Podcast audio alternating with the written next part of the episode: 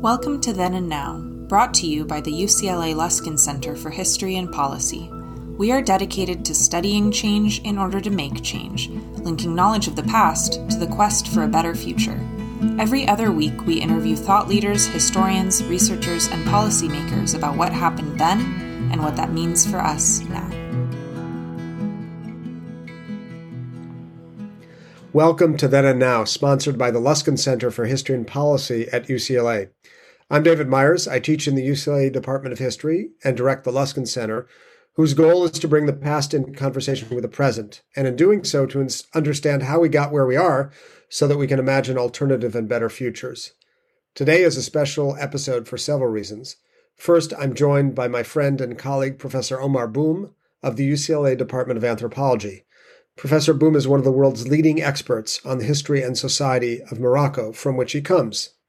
We call on this expertise as we engage in conversation with Mr. Andre Azoulay, who is counselor to King Mohammed VI of Morocco and president of the Essaouira Mogador Association.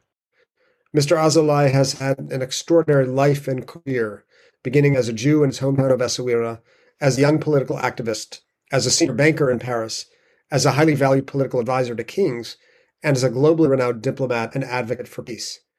It is a great pleasure to have him with us today on Then and Now to discuss his life, the state of the world, and Morocco's place in it. Welcome to you, Mr. Azoulay. Thank you so much, dear David. And welcome to you, Omar. Thank you, David, and thank you, Mr. Azoulay. So let us begin. Uh, Mr. Azoulay, you were born in the Moroccan city of Essaouira to a Jewish family. Can you tell us about your life and your upbringing in Essaouira? Well, I feel so privileged to tell you how exciting, rewarding, and so meaningful was my Jewish childhood in Essaouira Mogador. First of all, let me just remind you that Essaouira, Mogador, was in the 19th century until the early 20s the only city I know in Islam from Morocco to Indonesia who was the majority. I mean, the population at that time was around 2,000 to 23,000 people. Morocco was very small, demographically speaking, at that time. And Essaouira was maybe 22, 23,000 people. And the Jewish community at, its peak was 16,000 people. So usually Islam don't accept a non-Muslim majority on its soil. Essaouira was one of the very few exception, maybe the only one, regarding a Jewish majority. That's why I feel responsible to share it with you this, I mean, long uh, memory and uh, being Jewish in this city was just being a normal citizen, but with this capillarity with Islam, which was at every moment in our daily life, in the street, in the schools, in the, I mean, social life in the city. And I remember that walking in the Medina and hearing something which sounds like a synagogue prayer could be also coming from a mosque because we were praying on the same musical tempo, the Andalusian one. And working on this period of my own history, I was fascinated by the fact that I found a very, very strong relation between what we name Zawiya or our congregation or uh, something like that, Sufi congregation in the city, and the Jewish Sufi, I mean, rabbis or just people, because we were also at that time in Essaouira a very rich Kabbalah, Kabbalist, let's say, study center. Center of Jewish mysticism. Yeah. But the two, I mean, the Muslim Sufis and the Jewish Sufis were connected to discuss together, to maybe think or pray together. Do you think that is why? Do you think that is why Essaouira was so unique? Could it have been because of that mystical background, the Sufi presence, and the Kabbalah? I, yeah, my, my, my feeling is it was central in this proximity and in this uh, capillarity I mentioned before between Muslim and Jewish. It was not only that, but it was also a key part of it. And uh, till now, I mean, we don't have any real uh, scientific work to try to understand then how far, how long, how meaningful meaningful it was for both. And that's why in our new uh, study center revisiting relate the history of relation between Islam and uh, Judaism, we will make it as one of the on, on the top of our agenda to try to know more, to try to uh, reconstruct, I mean, this part of our uh, common uh, legacy. I see, I see it as very important. So I have a question. What kind of education did you get in this majority uh, Jewish city? Was it a, was it a traditional education or a French Alliance Israelite Universal education? No, no, it was first traditional. But you know, at that time we didn't know if, what does it mean to, to have a traditional Jewish education because, I mean, believe it or not, we never heard about Orthodox or Ashkenazis and Sephardis. We were just see ourselves as a Jewish person. I mean, it was as simple as that, not by ignorance, but we didn't enter this kind of, uh, you know, internal debate or uh, split or different school of thoughts. It was just how to be uh, Jewish and to have our Jewishness as part of the global legacy of, uh, of the city. So I joined the Alliance School later, but I mean, it was not to learn about my Judaism. It, it was just to go to school. And I was taught by my rabbis regarding my own Judaism. I was taught by my some of my uh, uh, teachers, Jewish teachers, for this part of uh, my constituency. But uh, again, the way I was taught by my rabbis, especially, or by my Jewish teachers, was to be first taking care of the one who is not Jewish in front of me. My Jewishness was depending of the other. And I, I, remember very precisely, very clearly, even at my age, how I was prepared to my bar mitzvah by my rabbi, saying you are Jewish because you are taking care of the others, of the one who is in front of you.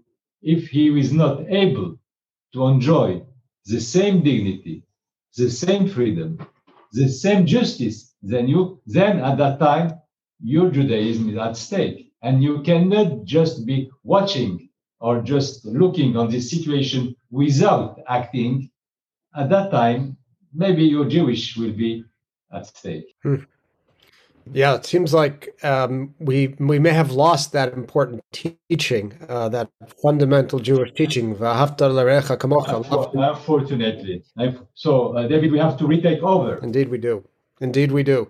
Um, let's continue, however, further in your life um, as a as a teenager. Um, you, like many uh, of your time and age, uh, made your way to radical politics. Um, initially in the Communist Party um, and then uh, into socialism. And we know that there were um, a good number of Jews prominently represented in the Moroccan Communist Party. Our own PhD student uh, at UCLA, Alma Heckman, now a professor um, at the University of California at Santa Cruz, has just written a book on this topic. Um, I'm curious about what drew you to radical politics um, when you were a teenager. Well, I, I, I, I joined the Moroccan Communist Party at the age of 16 So it was uh, already, I was not uh, just a teenager, but I mean, 16 years. Uh, but it was, I mean, believe it or not, it was one of my professors who was communist. And he gave me the opportunity to meet uh, the uh, general secretary of the Communist Party, uh, he passed away, Mr. Ali Yata, who was a very decent person. And in our first meeting, and it was not just a face to face meeting, we were a group of students listening to him.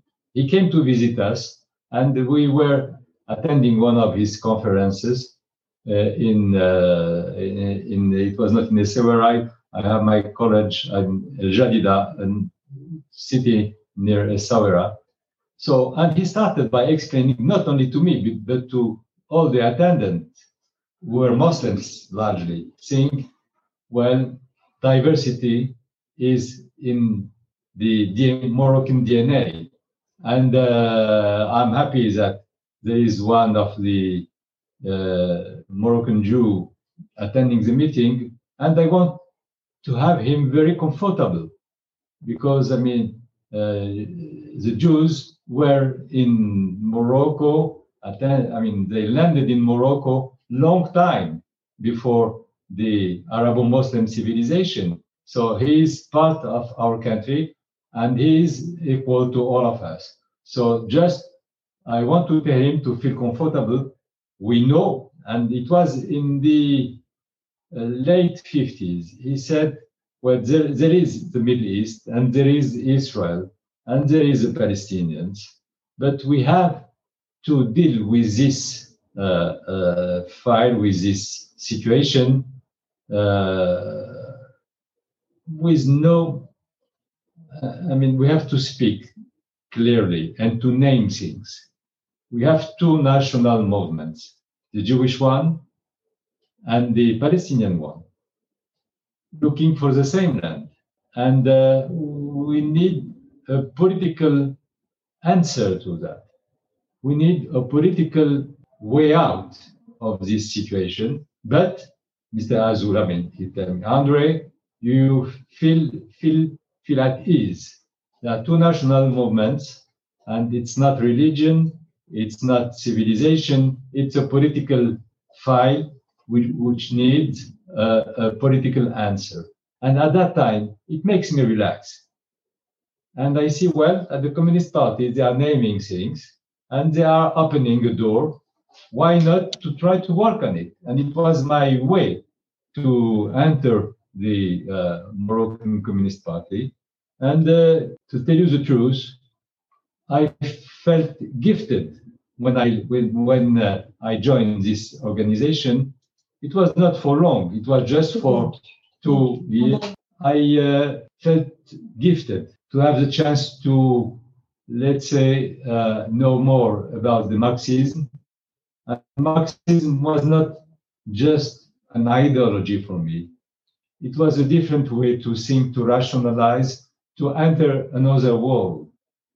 I didn't and really uh, understood at the beginning, but after that, I was, you know, discussing with friends who were not uh, Marxists who didn't have the same experience than me, I was always, you know, it was easy for me to confront challenges, to discuss things. We, they were not as prepared as I was.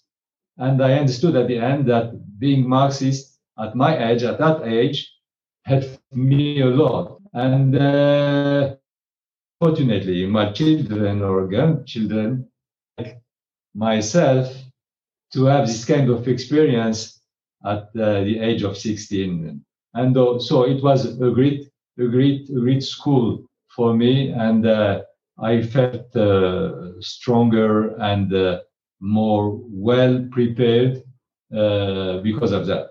But as I said, it was just for two years. And then I joined the Socialist Party. So, Mr. Azoulay, later you became a banker.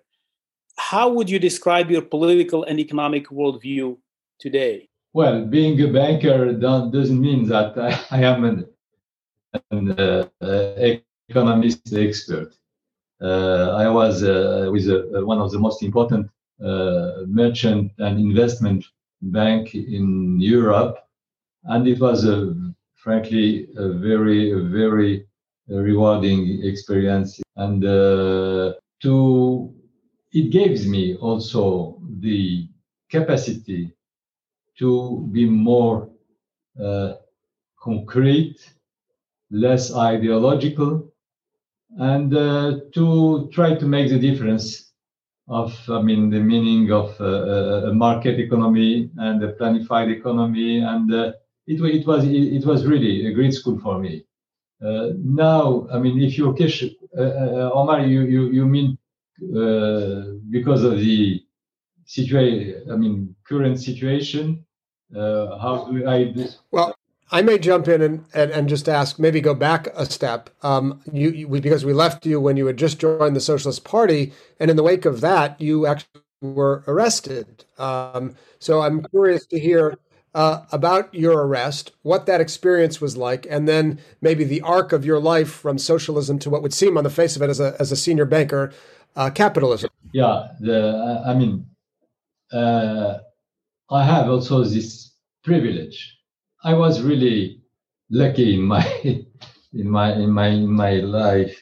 Uh, at the age of 22, I was finishing my universities in Paris, and I was asked by uh, uh, uh, a media group, an independent media company in Morocco, publishing a daily newspaper, economic daily newspaper. And because in my universities I was, I learned uh, economy, international relations, and also journalism. So I was one of the very few at that time. Morocco was just emerging as a free country after the French mandate. And uh, I have this double, uh, let's say, training, uh, economy, finance, and journalism and political relations. So they proposed to me at the age of 22 to be the chief editor of the only economic daily independent newspaper in Morocco. I said, wow, wow, it's great. Uh, and uh, I, I, joined it immediately.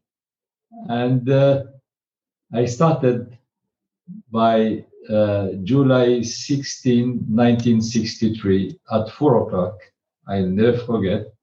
And I was arrested at six the same day. I said, whoa, I'm so but uh, uh, at that time, because I mean, the, I mean, the, the uh, I was arrested the day the Moroccan Socialist Party was uh, besieged. I mean, in their headquarters. I mean, the leadership was besieged at its headquarters in Casablanca.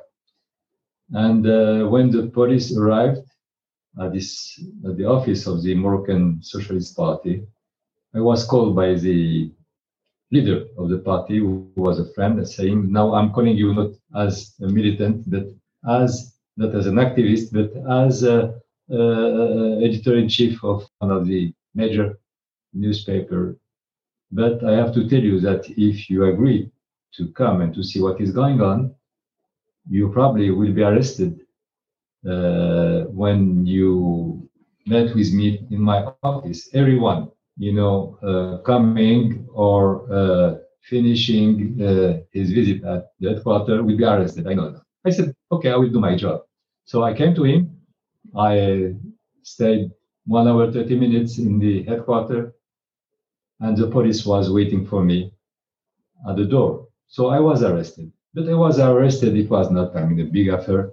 And uh, I was uh, freed uh, during uh, the night, and uh, it was quite an experience because I was in the same cell than Abdurrahman al-Yusfi, who was who was one of the leaders of the party and was uh, in the 90s the first prime minister of the alternance government. I mean the uh, government who was uh, led by the Socialist Party.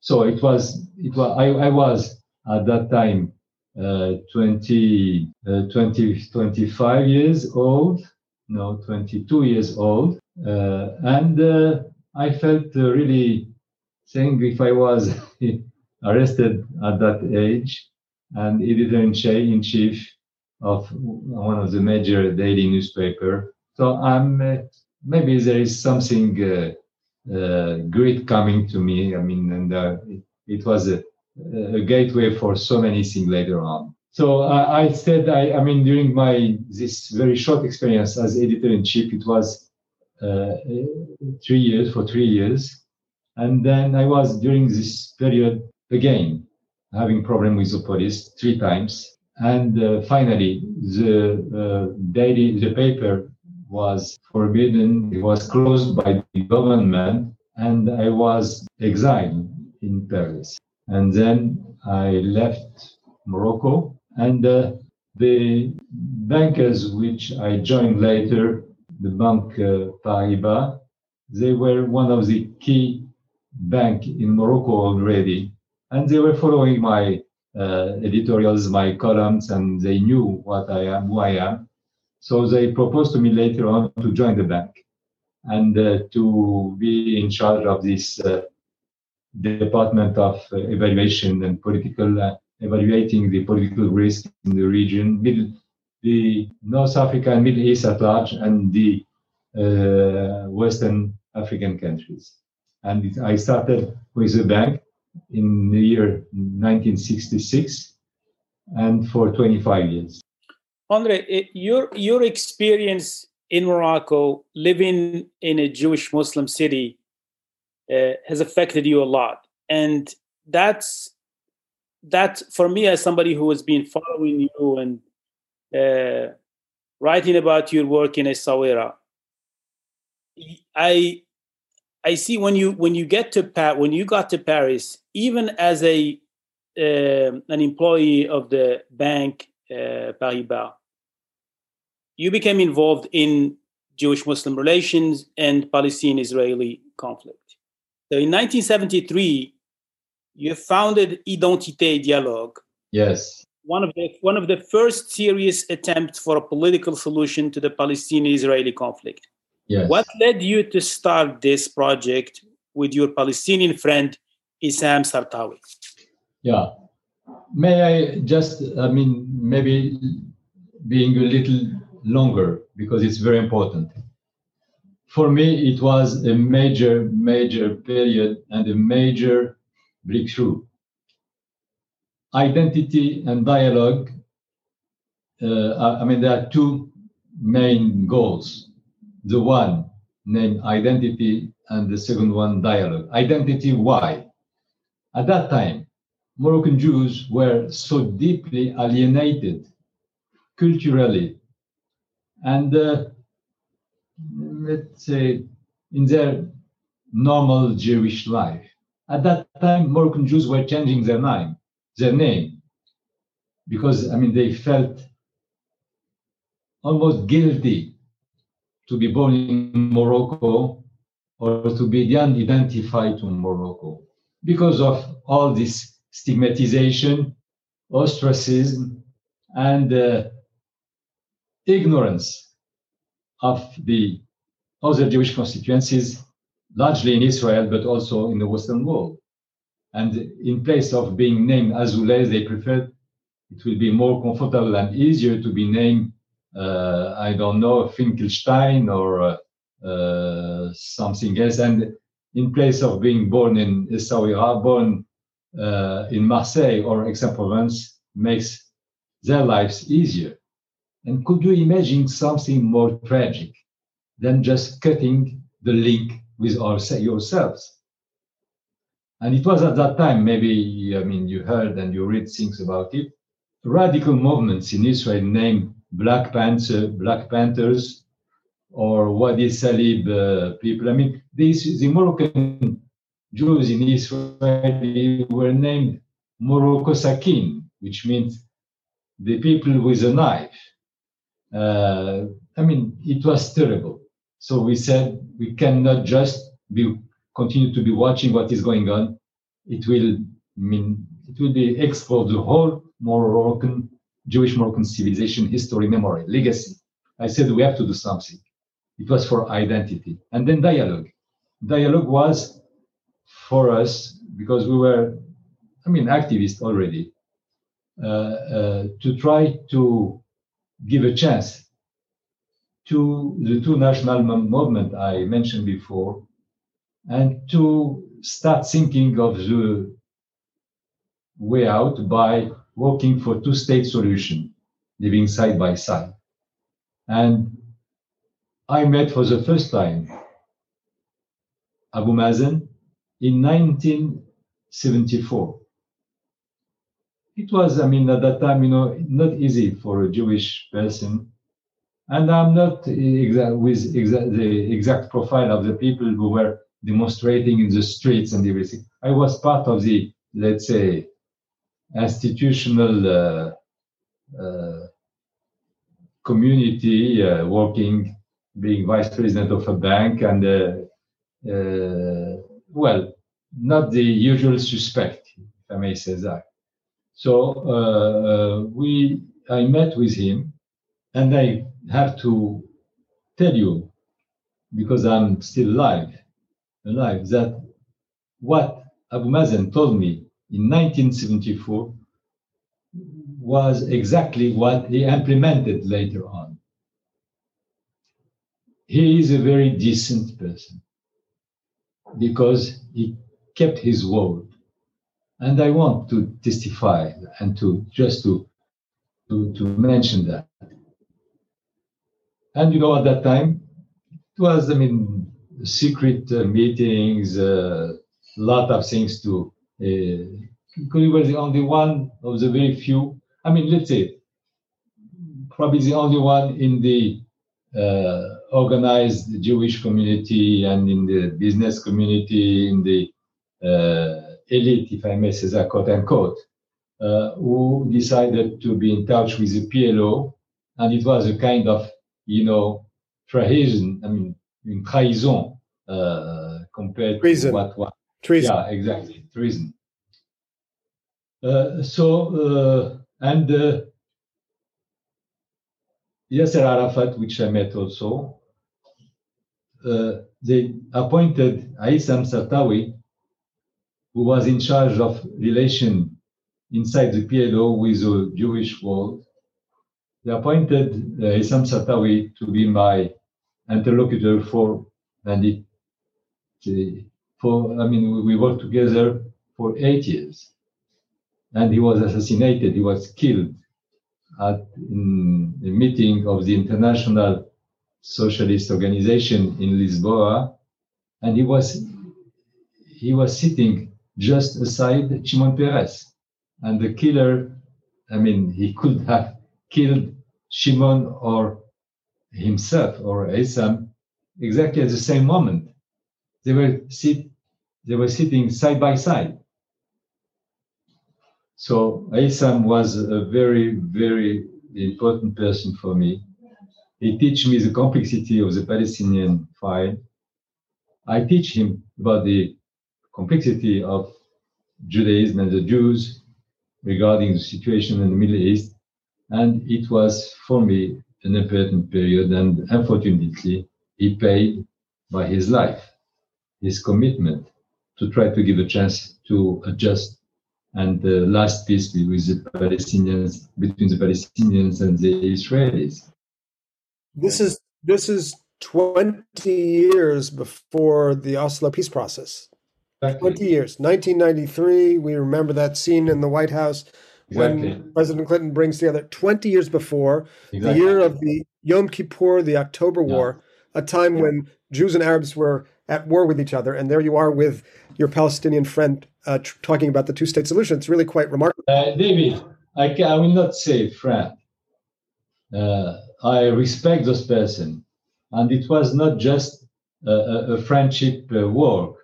Uh, we were addressing the political issues, very complex, very sensitive, but so important. And it was between people, I mean, linked by mutual respect, listening to each other trying to find a way out, a decent way out, way out. but it was not friendship. Not French. I, I, I, I, was a friend of uh, Isam Sartawi, which I respected a lot. I'm still in touch with his family. His daughter is working at the Ministry of Foreign Affairs in France, and he, his wife, she's a doctor, she's still living in Paris. So, apropos identity, um, your your group Identity and dialogue, I'm curious what strands of your identity you brought to that work because you have a very complex. You're Jewish by birth, you're Essaouiran by hometown, you're Moroccan by citizenship, you're French by culture. What brought you to that work in particular? All the strands of your identity, um, one piece of it, your that Jewish teaching that your rabbis taught you as a young boy, that you know, caring for the other is the essence of Judaism. What, what brought you to that work? Was uh, I, I, mean, well, I I, I think um, I, I felt in danger you know, I was always very, very proud and very committed to my legacy, to my history, to my heritage at large. And uh, I thought that it could have been uh, suicidal just to let things going on that way and uh, losing this civilization. I, felt, I mean, responsible to try to keep it alive and to try to give a chance to my fellow Jewish compatriots from Morocco or to my Muslim uh, compatriots to uh, retake over, to try to maybe develop another rhetoric. And also for Israel, to avoid a tragic confrontation between the communities. Because I mean, as I told you, the Black Panthers, it was it it was not uh, uh, easy. It was I mean violent. I mean there were demonstrations. There were people who were hurt, maybe killed during this period because of the fight. And uh, I mean the I mean the stability of the Israeli society, the safety of the country, the unity of the country of Israel was also at stake. And uh, I, I said, I mean, the only way is to try to restore the respect, the dignity of the Israeli who were Moroccan born or belonging to Morocco uh, by uh, trying to calm down by uh, just, I mean, respect and by knowledge, by telling the Israelis, uh, I mean, part of our history and uh, civilization. Let me mention something which I was confronted to at, at the very beginning of this uh, uh of this uh, work. One of the most one of the most famous columnists in the middle 70s in Israel was a columnist in Haaretz, Mr. Dankner. He was the one who, referring to the Moroccans, said that, I mean, his ancestor, Mr. Dankner ancestor, were Freud, Freudenstein, and so many others. And the only ancestors he knew about the Moroccan Jews were the monkeys and the donkeys of the Atlas Mountains. Could you imagine? Could you imagine?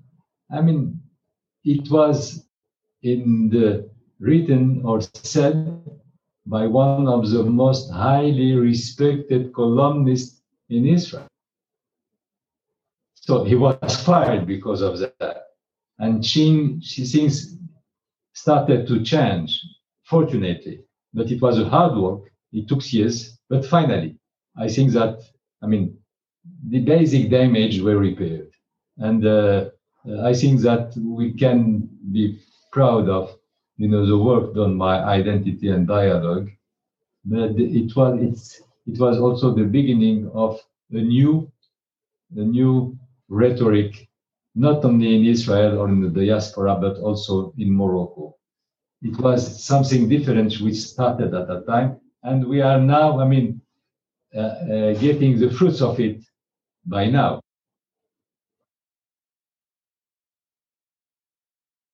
No, unfortunately not, but we give a chance to this, uh, I mean, perspective, but we spoil so many opportunities.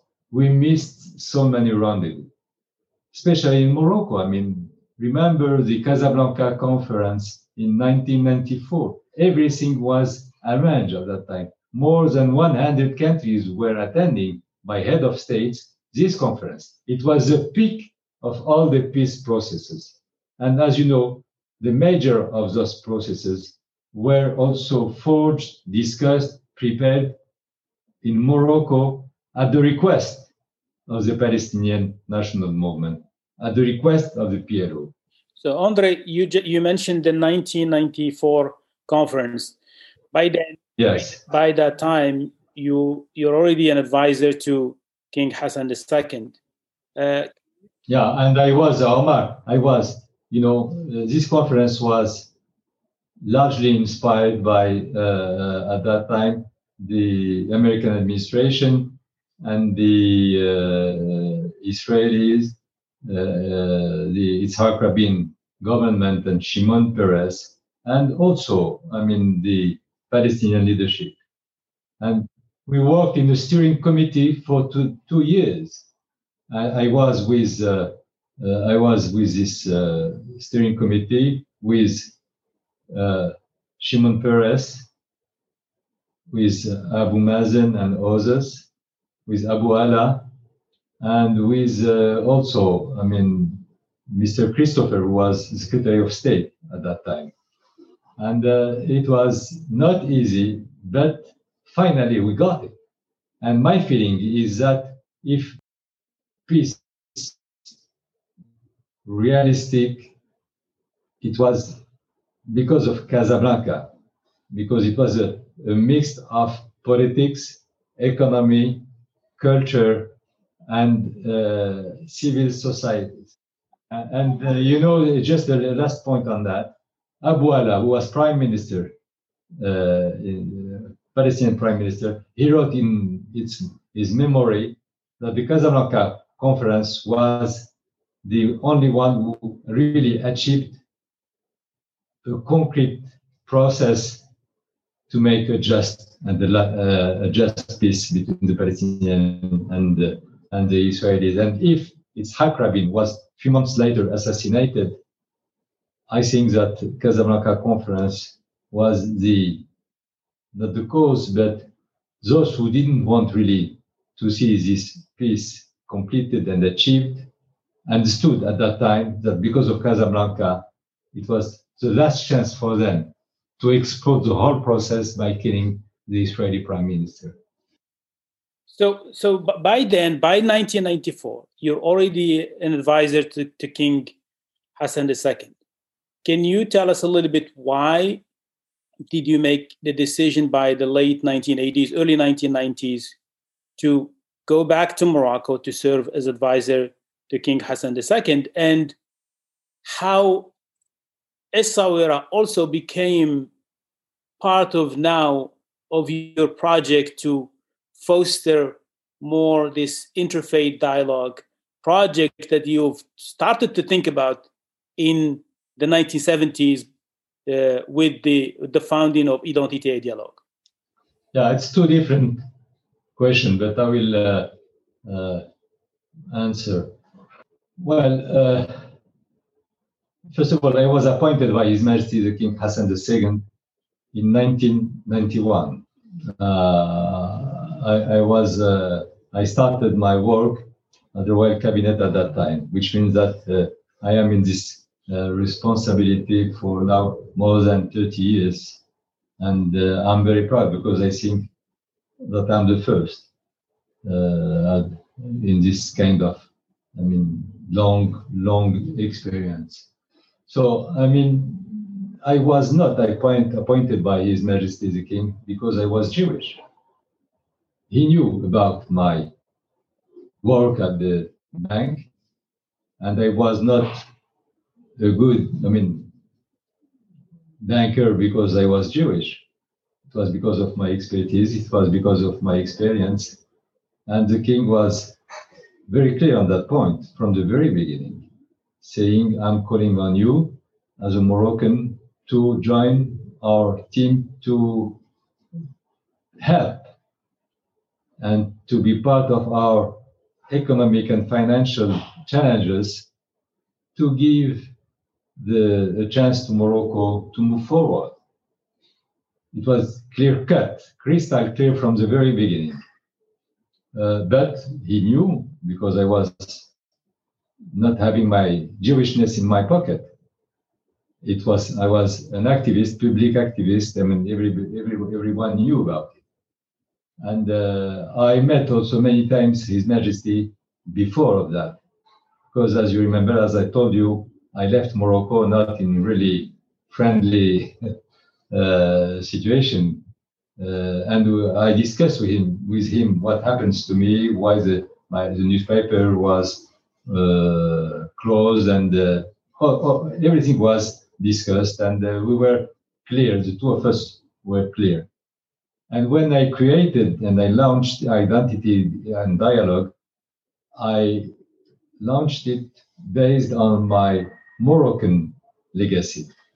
And I asked His Majesty at that time, in the 70s, during one of our professional meetings, if you allow me to refer to Morocco as the root and the center and the main inspiration of what we want to achieve through identity and dialogue. So Morocco was always at that time central and prior in our, I mean, uh, in our activities uh, through identity and dialogue. dialogue. But uh, he knew me. He knew me.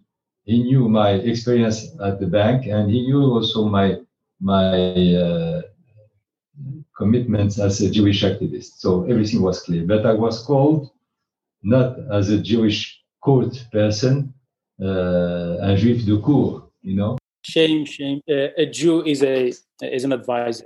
And uh, I was called in a very precise uh, mandate, and uh, I was very proud of that. But also, I never hide my Jewish identity history. In the contrary, I was proud of it, and and my fellow compatriots were also proud to tell, and His Majesty the same, that uh, I mean we can be Moroccan Muslim and Jews or Jewish and be helping and serving the country in the same condi- condi- condition in the same format.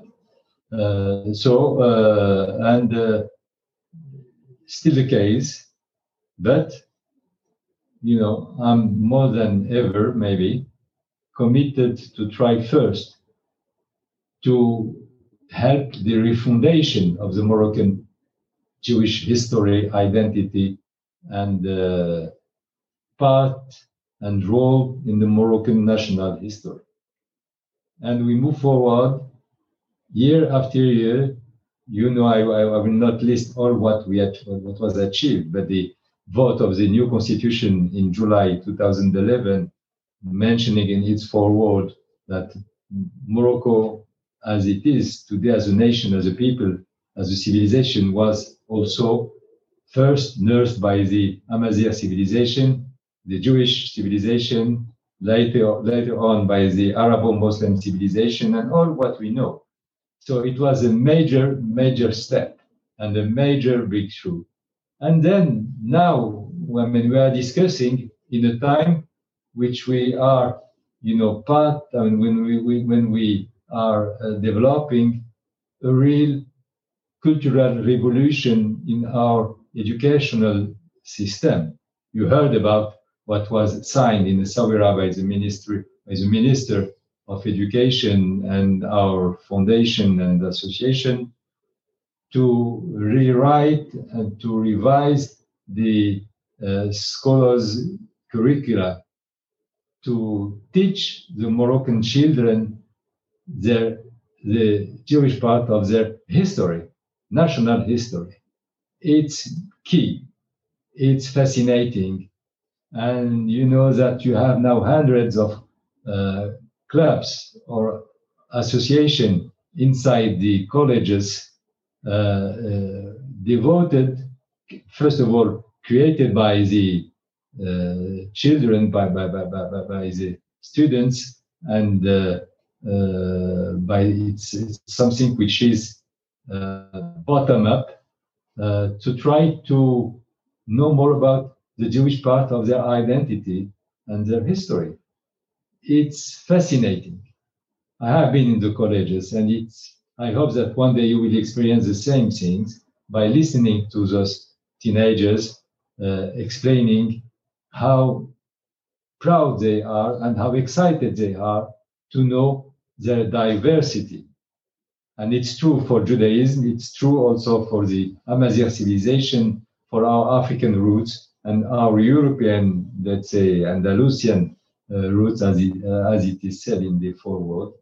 And it makes, I mean, when we launched it, this process two months ago, I was I received hundreds of messages or mails from the US, Europe, Israel saying, well, you are now doing things which not anymore possible to do in Europe or in the US. I was I was so maybe it's too much, but it said how this kind of process, I mean implemented by Morocco, is so rewarding and so important nobody imagine in Islam by today because of all what you know. We are in a time and we are in the in a world community where denial is everywhere, where clash is everywhere. And we in Morocco are doing exact are following exact exactly the opposite way. So so why? Um why why Morocco? Why the Moroccan exception? And as I ask that question, I wonder about your own life choice. You are, after all, a citizen of the world. Uh, you are perfectly at home in Paris. You are at home in New York. Uh, you are at home in many places. But you decided to come back to Morocco. Um, and you're a great Moroccan patriot. What is the Moroccan way? What is the that exceptional quality about Morocco that draws you back and that gives you hope and that makes you so committed to uh, using the Moroccan experience as as a kind yeah. of method to David, bring people together. It's not it's not by accident, and it's not a, a posture, and it's not cosmetic. It's not a, a, a story of the day.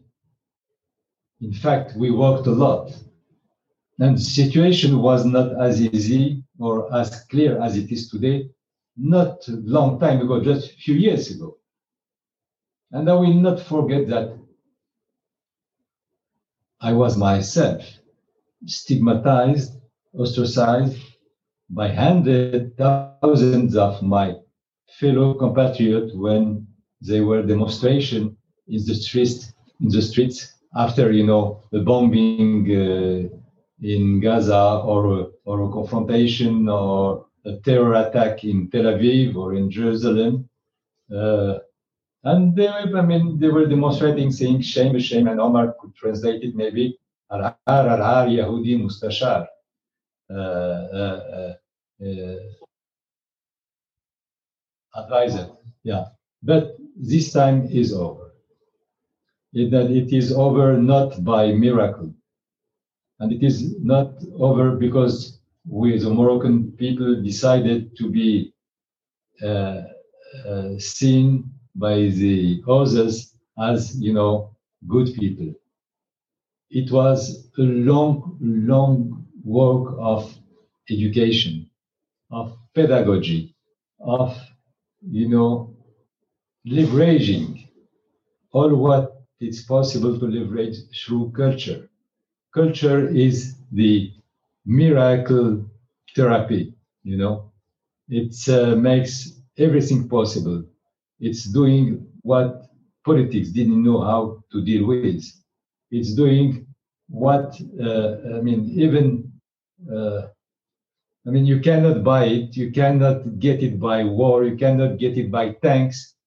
Just give a chance to the people to be in the context and in a climate, in a atmosphere, or you know, giving a chance to all to listen to the others and to the others to speak out and to be respected in the, even in their differences. It took a lot, a lot of time, it took years and more than years. And it's still not finished, but I think that we are now close to pass, I mean, something which could be uh, irrefragable uh, in terms of uh, in the mindset of our people. But we have to continue. We have to uh, try to give a chance to education. Education is key.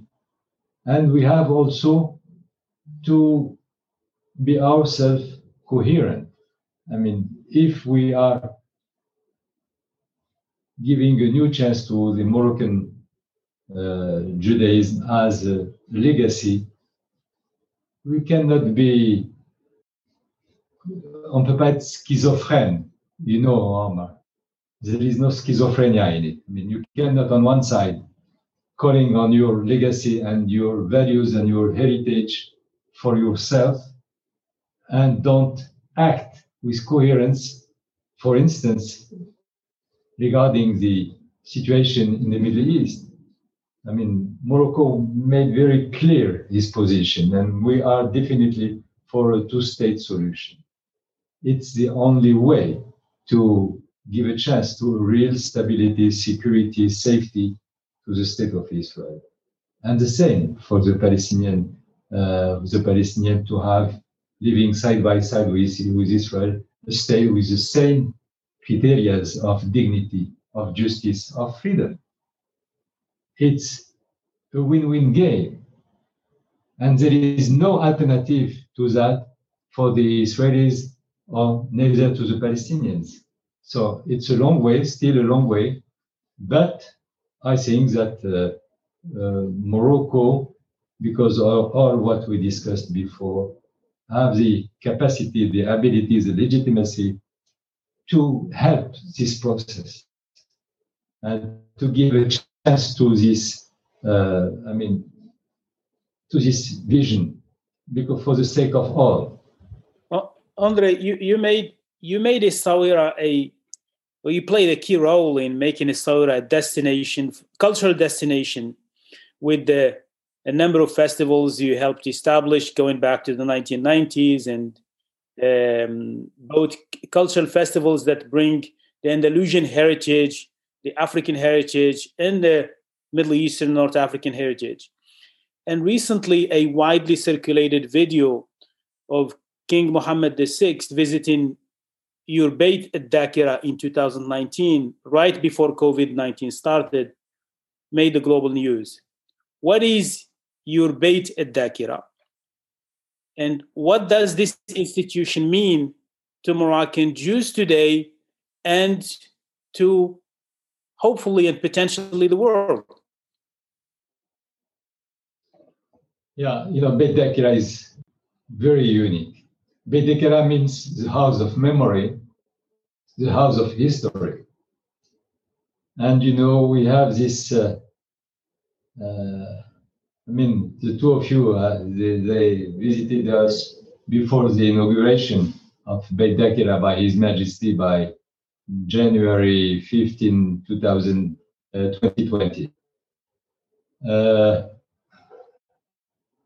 we want to have an address, to have a place, to have an institution where, where I mean, Moroccans, Jews and Muslims will have a chance to know more about their own diversity, about what was for more than two millenaries the Jewish presence in Morocco, and uh, to also try to know more about this uh, very, very unique relation Islam and Judaism have developed for a long period in Essaouira. It was a kind of an open laboratory with thousands of people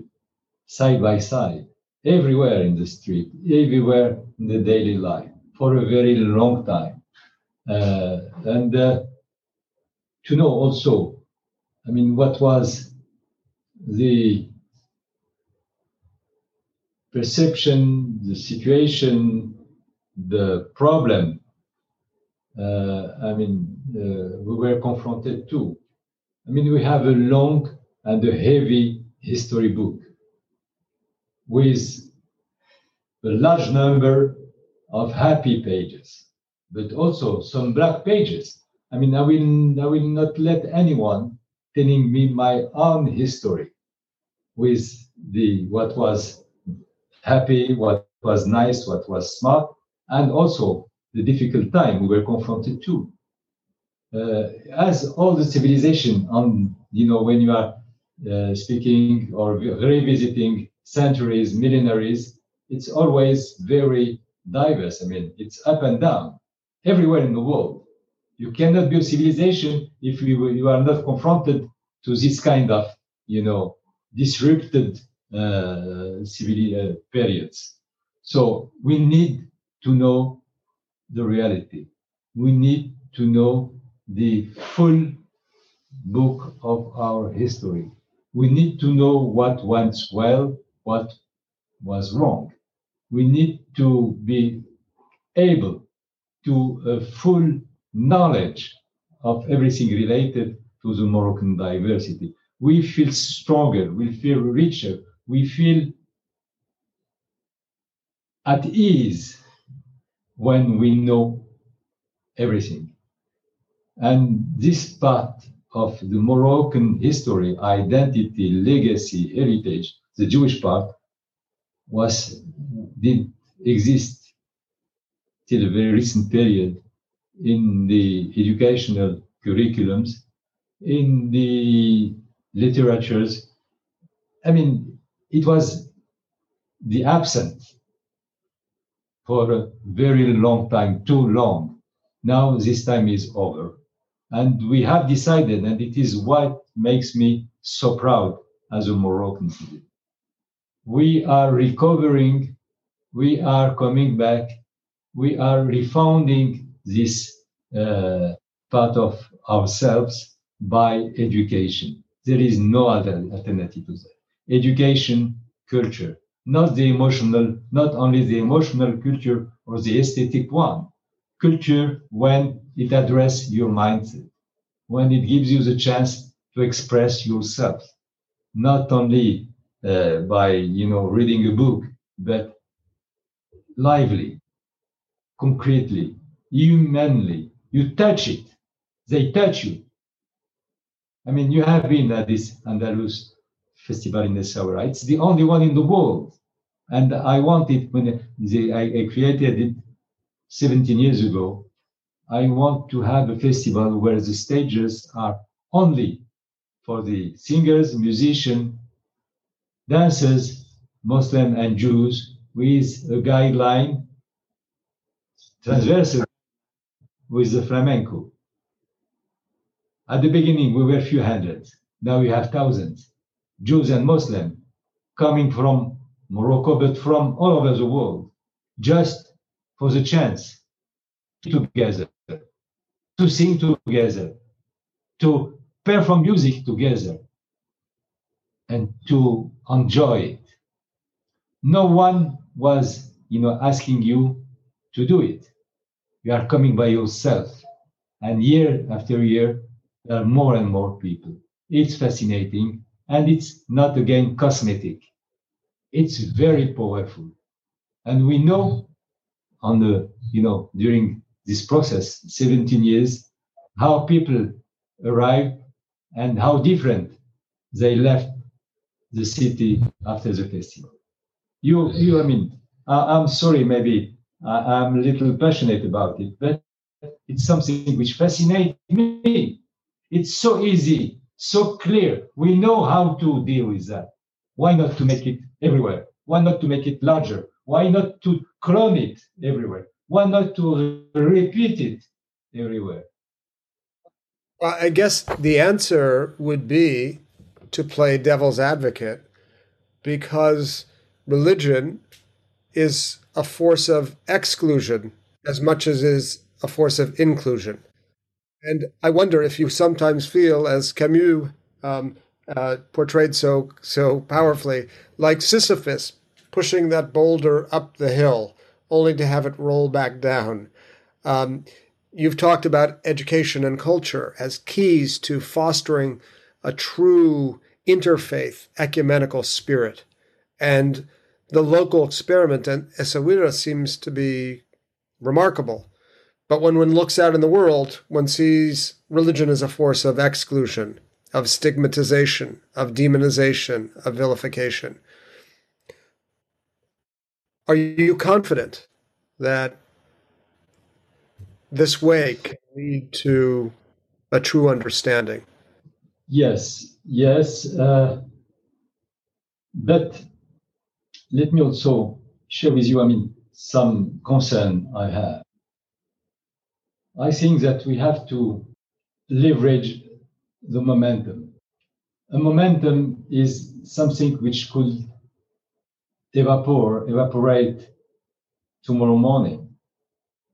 And we, if we are not able to make it not only durable, but to spread as largely as possible this came. And I, I mean, I, I agree with your evaluation, but I will uh, add one concept or one word to tell the truth, not, not to be, to resist any frilosity or any kind of frilosity by not discussing the difficulties, the differences, the opposition, but to put everything on the table. To, everything could be discussed and not to miss this opportunity by you know developing this capacity or ability to listen to the others, to give them a chance to express their differences, and just to create a process of you know mutual mutual listening and maybe later mutual understanding. That's that's that's the way, but it needs to because of this momentum to be bigger to be more largely shared or duplicated or uh, again repeated maybe differently. But don't miss this rendezvous. Don't miss this momentum.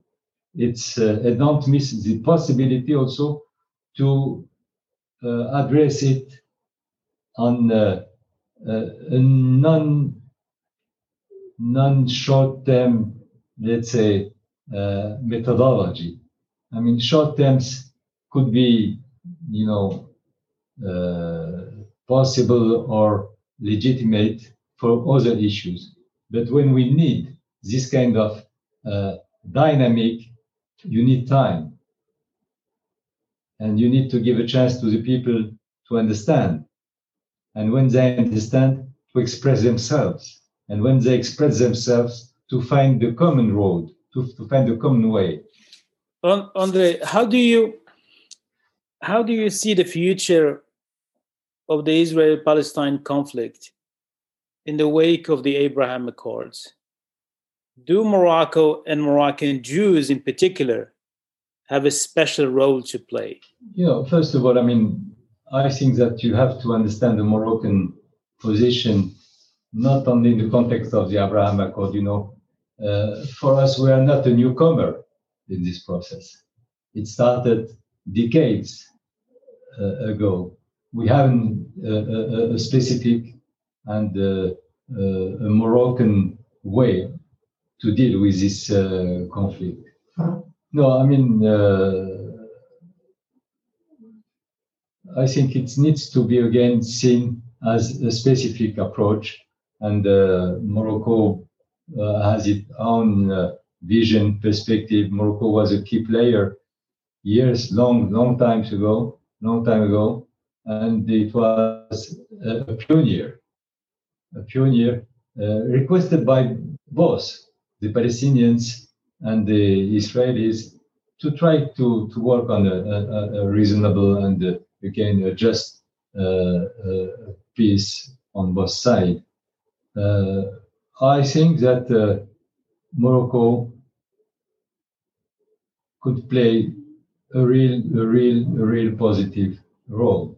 But uh, it was clearly said after the announcement of the uh, this uh, normalization with Israel that Morocco belonged to the two-state perspective, two states I mean, solution, and we don't see any alternative. And we'll do all what we can to restore this peace spirit, to rebuild this peace dynamic. And uh, I'm personally, I mean, as you it was mentioned before, uh, you know, doing all what I can, doing my very best for close now to 50 years when I started identity and dialogue. And I'm not really even at my age to give up. I mean, there is no alternative to that. I don't see any asking for one state solution or kind of merging. But to merge something, you need to exist first. You cannot add one to zero. It will be remain. It will be, at the end you will have just one. But we need to be two. And you, you usually Shimon Peres was saying you need to be two to dance tango. So uh, exactly the point. so maybe as our final question, uh, Mr. Azoulay, um, you've had a extraordinarily rich and diverse career, um, which is still in going strong. Um, two questions. One, do you have any regrets about things you did not do that you would like to have done, or things uh, that you might have done differently? And second, when your time is done, what do you want your legacy to be? David, not, not easy. I, I made a lot of mistakes. I'm sure that I missed so many opportunities.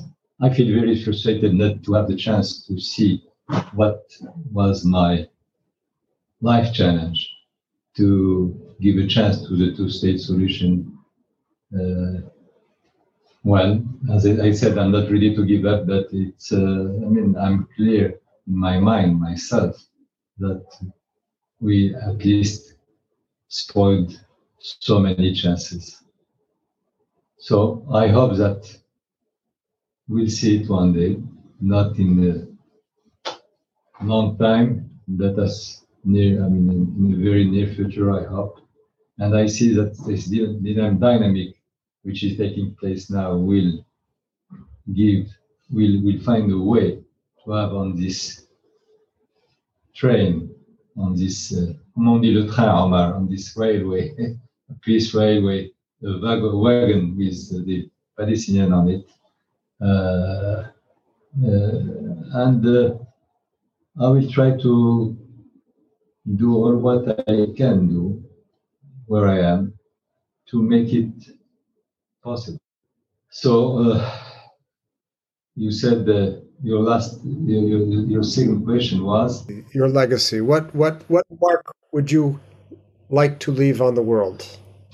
No, from it to the world. I mean, what I would like to, I mean, um, uh, I would like to have in my country, in my family, was that I always believed to the art of possible never, never, never abandon or never uh, avoid complexity, never avoid the things who are not, you know, just now. Tomorrow was always more important for me than the day, today. You know, it's very important just not to dream, but to look far away for the good. This has been a most extraordinary hour. Thank you to my colleague and friend Omar Boum and above all, thank you to Mr. Andre Azoulay. It's really been an honor having you on this episode of Then and Now. May your work continue to bring rich fruits to the world. Thank you. Thank you, Mehdi. Thank you for having me.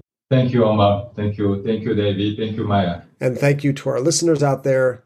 Let us know your thoughts on this or other episodes of Then and Now by emailing us at luskincenter at history.ucla.edu, L-U-S-K-I-N center at history.ucla.edu. And special thanks, as always, to our executive producer, Maya Ferdman. Until next time, wishing you a pleasant and safe day. Thank you for joining us this week on Then and Now. Then and Now is brought to you by the UCLA Luskin Center for History and Policy, where we study change to make change. For more on our work, follow us on Twitter and Facebook at our handle, at Luskin History.